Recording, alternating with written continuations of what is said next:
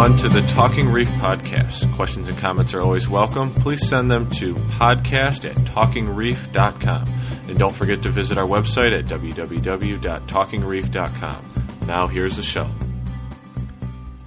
Welcome, everybody, back to Talking Reef Podcast, episode number twenty.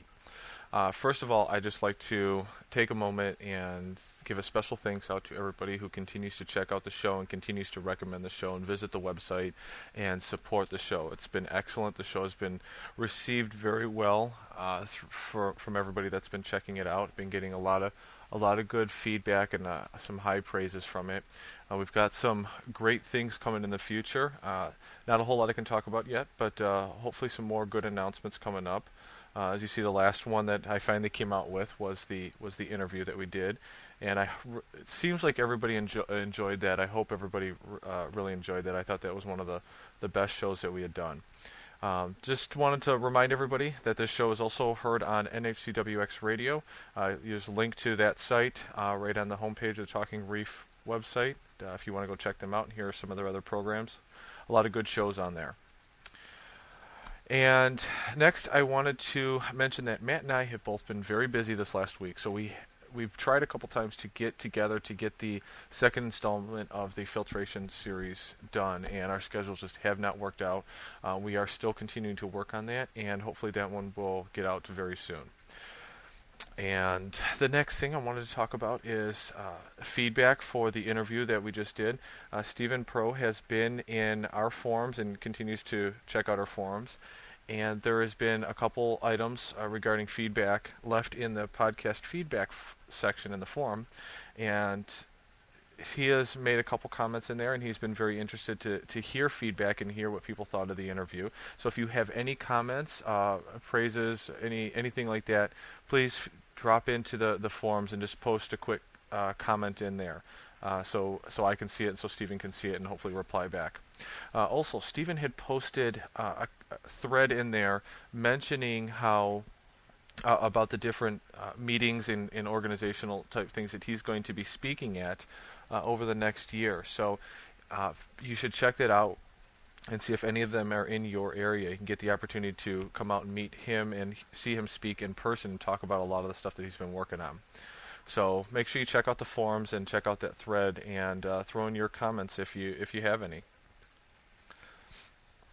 So, I haven't received really any questions or anything specific for the show. Uh, I haven't really received a lot in a, in a, in a little while, so we're going to kind of continue to skip over the, the question and answer section until uh, we come across something that uh, somebody wants answered. Also want to remind everybody that uh, the voicemail line uh, is still up and running. Uh, I haven't really received any any feedback there or anybody using it. Uh, the phone number for that is right on the website on the right hand side on the home page. I just wanted to make sure everybody understands that uh, to dial that phone number from a phone may, you know, depending on where you are in, in the world, you may uh, have long distance charges, but uh, if you are not in the U S and you want to leave a voicemail on that, uh, you can use Skype. There is some information for that on the website, and I'm going to work to get a little bit more information up on the website. Uh, but you can use Skype, and you can leave messages and call into the show and, and leave a message for it, and it's, that's totally free. So if you have any questions about that, just let me know. Uh, like I said, there's more information on the website. So let's move on to the f- topic that we're going to be discussing in the show, and that topic is about test kits. Now, first of all, I want to mention that what I'm not doing here is uh, I have not done a, a full side-by-side comparison. In other words, I did not go pick up five different test kits and do um, comparisons on all of them to show the differences in what they're reading. Uh, that's something I'd like to do in the future. Uh, one thing is, you know, I don't really have a whole bunch of money to go out and buy all these different test kits. They can get rather expensive. So Uh, what I'm going to, what I've done is I'm just going to talk a little bit about a recent problem that I had and how I have worked to resolve that and how test kits came into play uh, during this problem that I had. Uh, these recommendations are solely based on uh, my experience with it. Like I said, I did not go through a full scientific study here. It's just some observations and uh, experiences and, and stuff. So, you know, you can take my recommendations at face value, um, take them with a, you know, a grain of salt or whatever, and uh, don't take them to heart as gospel. Uh, please go out and, and confirm if you have any questions, or if you're using one of the test kits that I, I may be mentioning that is good or bad, uh, make sure you confirm it with other sources before, you know, you just throw away your test kits, or before you go out and spend money on all new test kits. But uh, what I'm going to do is I'm going to give you some information that I had run into and discuss this problem that I ran into. So basically, this problem that I had is I had some some uh, stony corals, and these corals were Montipora capricornis. These are the Monty caps, the uh, corals that kind of grow in uh, the ringed cup fashion and in various layers. Uh, very beautiful corals. If you're not sure what they what they look like, um, they're common in the hobby, very well known. Very a lot of people, most people with uh, stony corals in their can- tank eventually start keeping these. They're they're just lovely corals. Uh, you should check them out uh, on the internet. You can pretty much Google and pull up many hundreds of different types of pictures of them. There's some really nice different specimens. Okay, so anyways, the problem that I was having with these is I have actually had Uh, I have two different colonies in here, in my tank. These two colonies were actually from two totally different sources.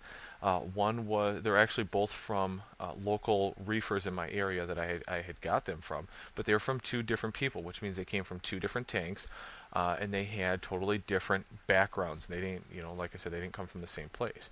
And I had had them for probably about three or four months, and what had started happening is the the rim of of them, which is normally a, it doesn't have any polyps on it. That's that's where the coral grows at, and it's usually a very rigid rim all the way around the edge of these corals.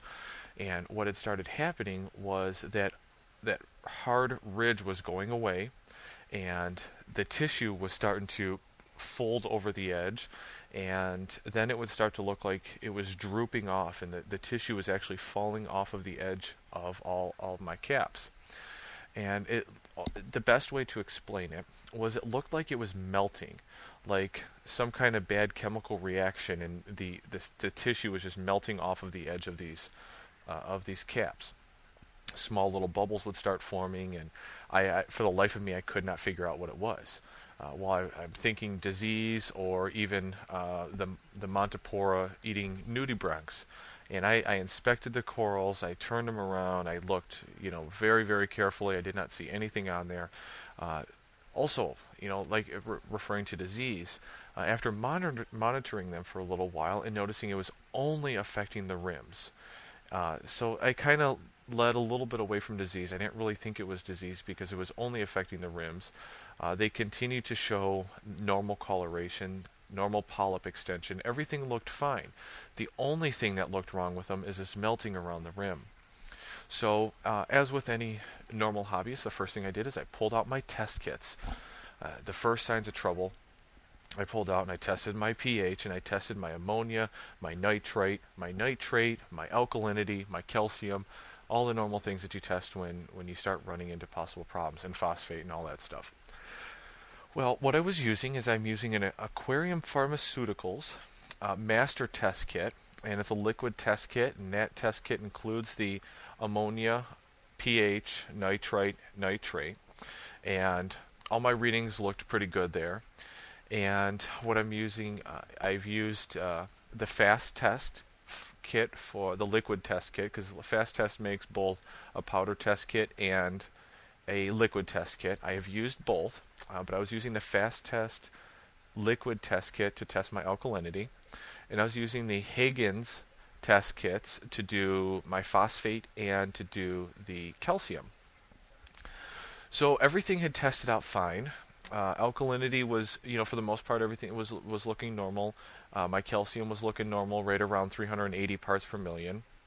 Um, you know, varying, you know, three sixty, three seventy, three eighty, three ninety, somewhere around there, depending um, on what the situation was. I was also going through some new techniques with calc- with uh, dosing calc, so there was every once in a while I had a little bit of a fluctuation in there, but everything normally above three hundred fifty with calcium is usually usually okay. So I went through this and I had tested, and like I said, everything had come out fine. So I'm just mind-boggled trying to figure out what's going on. Um, after going through careful inspection and testing everything, I finally decided, okay, I, I don't know what this is. And I, and I resorted to a common practice when dealing with stony corals that look problematic. And what you do is you, you basically take your, your cutting utensils, whether they're uh, little clippers or bone cutters or whatever, and you remove or frag off the affected areas. Whether these are branching corals, you may frag off the, the damaged or infected or necrotic branches. Uh, in this case, what I did is I kind of took my, my little cutters and I cut off the rim about uh, a, a quarter of an inch away from the rims. So the the objective there was to try, if, if this tissue around the rim of the coral was somehow infected with something that wasn't affecting the rest of the colony. Like I said, it was only the only the the rim that was being affected. So I went through and I removed the edges on both of these colonies, because both of these colonies were affected by this and they were having the exact same symptoms, uh, which really struck me as odd, like I said, because they are from two totally different places. I also I, I have other Montipora. I have Montipora digitata. I have two different types of Montipora digitata. Uh, both of them are even in cr- close proximity to these Montipora capricornis, and I these these other Montipora stonies were not having any problems. Uh, they were they seemed to be growing decent, uh, and everything seemed to be okay. So one one day, basically what happened is I had went to the store to pick up a new tel- calcium test kit, and I brought it home and I tested my calcium, and lo and behold, my test readings on that came out to two hundred ninety parts per million, well under three hundred. Uh, it was about two eighty, two ninety, and basically at that point I raised my calcium. I, I used a, a specific product called Turbo Calcium, and over the course of about a week I had I'd worked my calcium levels back up to uh, above three fifty, uh, slowly back up into you know the three eighty to four hundred range, and have been maintaining them at that level for a about uh, um, you know a couple weeks to a month now, probably I don't know two to four weeks, something like that. I don't remember exactly when all this happened, uh, but I, lo and behold, my Monty caps are recovering. The tissue is no longer melting off the edge. I'm starting to get the the sharp rim around the edge, and uh, there's just been dramatic differences in in all of my all of my stony corals. I'm getting uh, even even to the point of getting just much more intense coloration. Growth has just been, you know, through the roof because I've got my calcium levels back up, back up to where they should be.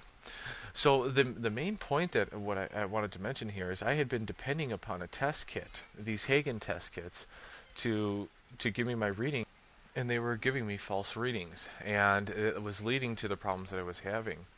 So the Salifert test kits that I picked up were giving me much better readings, uh, much more accurate readings, and once I adjusted my calcium levels to the appropriate level based on the Salifert test kit, I saw, on I, honestly, within a week, I saw dramatic change in almost all of my stony corals. Much better coloration, super noticeable difference in growth. I'm, I'm noticing new polyps, branches starting to form, uh, better coloration, thicker growth. Everything was looking so much better. So basically, the point that I'm trying to make here is you can't always trust your test kits at face value. So basically a, r- a rundown of, uh, like I said, what I've been using. I've been using uh, the Aquarium Pharmaceuticals Master Test Kit, and I've been fairly happy with that. Uh, it's It may not be the best one out there as far as usability. Uh, the color scales uh, to determine your, your levels, they're they're pretty good. Um, to compare that against uh, the other test kit that I've used was a, a fast test master test kit, uh, and that was the the powder type. You you take a water sample and you've got these little powder samples that you you, you pour in there and then you shake them up, and uh, it's overall it, the fast test kit is a pretty nice test kit. It gives you Uh, real quick results, uh, seem to be fairly accurate results, uh, not real messy to work with. Uh, the color scales, they come with actual color chips, and those seem to be real real good to read. Uh, the same thing with the Aquarium Pharmaceuticals one. Uh, overall, I give it a thumbs up on, on both of these these master test kits. I've had good luck with them. They seem to be accurate readings. They've never, you know, gave me, from what I can tell, false readings. So both the FAST test master test kit and the uh, the Aquarium Pharmaceuticals master test kit I've been pretty happy with.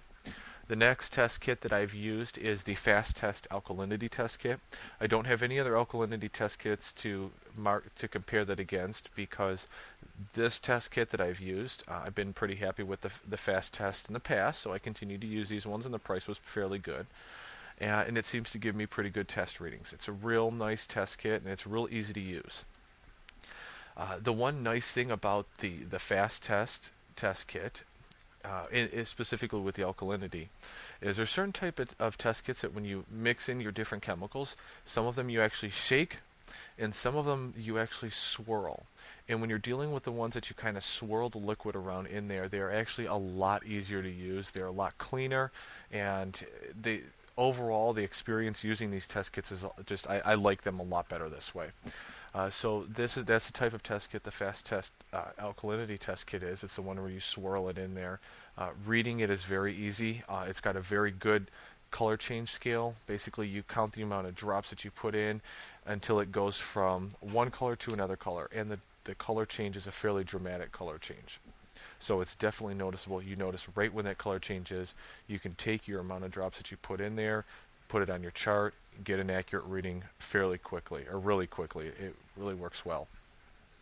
Uh, the phosphate test kit and the original calcium test kit that I was using was the, the Higgins test kit. Uh, my overall thought on the Higgins test kit is I do not like them. Uh, I, I'm going to give them two thumbs down. Uh, the test tubes are large.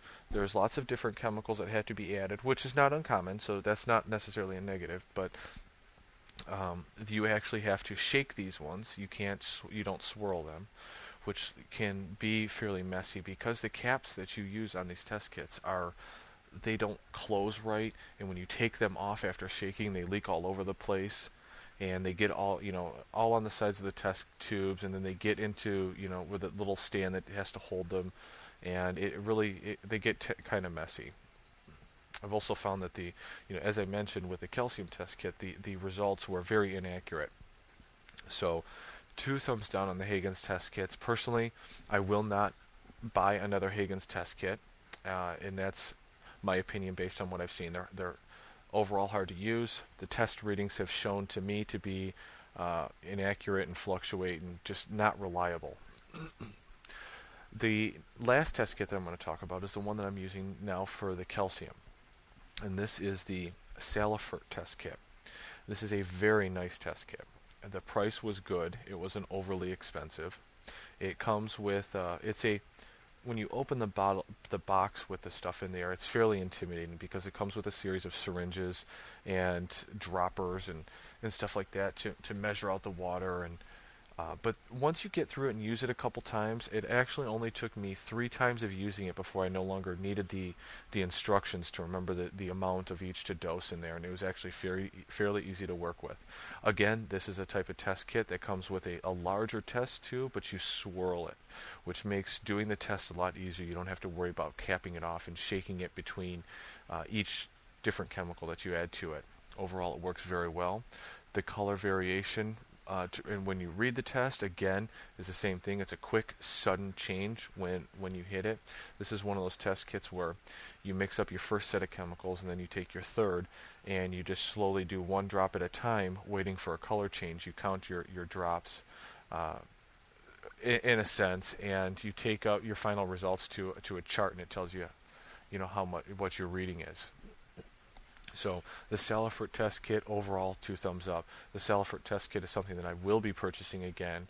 I will be replacing um, my alk- probably re- replacing my FAST test alkalinity kit with a, a Salifert when I get to that point.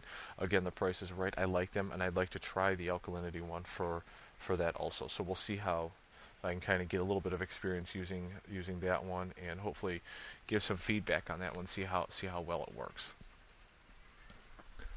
So that's pretty much my, my review of these little test kits.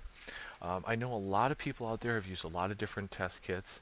Uh, again, this is my personal opinion, specifically regarding the Higgins test kits, because those are the ones I'm giving negative feedback on. Uh, the other ones that I've used have seemed to do fairly well. I know that my uh, local fish store, the one that I go to all the time, they use the Aquarium Pharmaceuticals liquid master te- saltwater master test kit, which is the one that I use. Uh, They use it. I trust the stuff that they do. So if they're gonna, if it's good enough for them to depend on, then it'll be good enough for me to depend on at this point. So what I'm interested in is if there's anybody that's got any comments or reviews regarding different test kits, I'd love to get them onto the website. There is a couple different ways that we can do this. Uh, we can start some threads in the forums, either in the f- podcast feedback forum or in the general discussion forum. Uh, we could even create a new forum for these specifically if you want, but the way I'd prefer to do them is I would like somebody to, or anybody that's had experience using various different types of test kits, to go on the website and click on the review section. Uh, right at the top there, there'll be a link that says write a review. And basically you'll stick in whatever the product name is, and you'll go ahead and write your review on it. That way we can start getting a, a small collection of some reviews for other people to use and, and check out. And I think that would be very valuable to a lot of different people out there. So feel free to check that out. Um, again, like I said, there's multiple different ways. Uh, if you want to, uh, even if you want to send in a, a voicemail comment, and I can, you know, we can play the review on, on the show or anything like that. So that's going to about wrap it up for this show. Uh, this is my review on fairly, you know, or my personal experience with a handful of different test kits. Uh, if you have any questions or feedback, please send them into podcast at talking reef dot com. Um, also, feel free to uh, call the, the voicemail line. Uh, you can use that directly using Skype, uh, using the, the screen name Talking Reef, or you can use the, the telephone number, which is area code five eight six, four eight six, three three five seven. And that's going to wrap it up for tonight. I'll talk to you next week. Have a good one.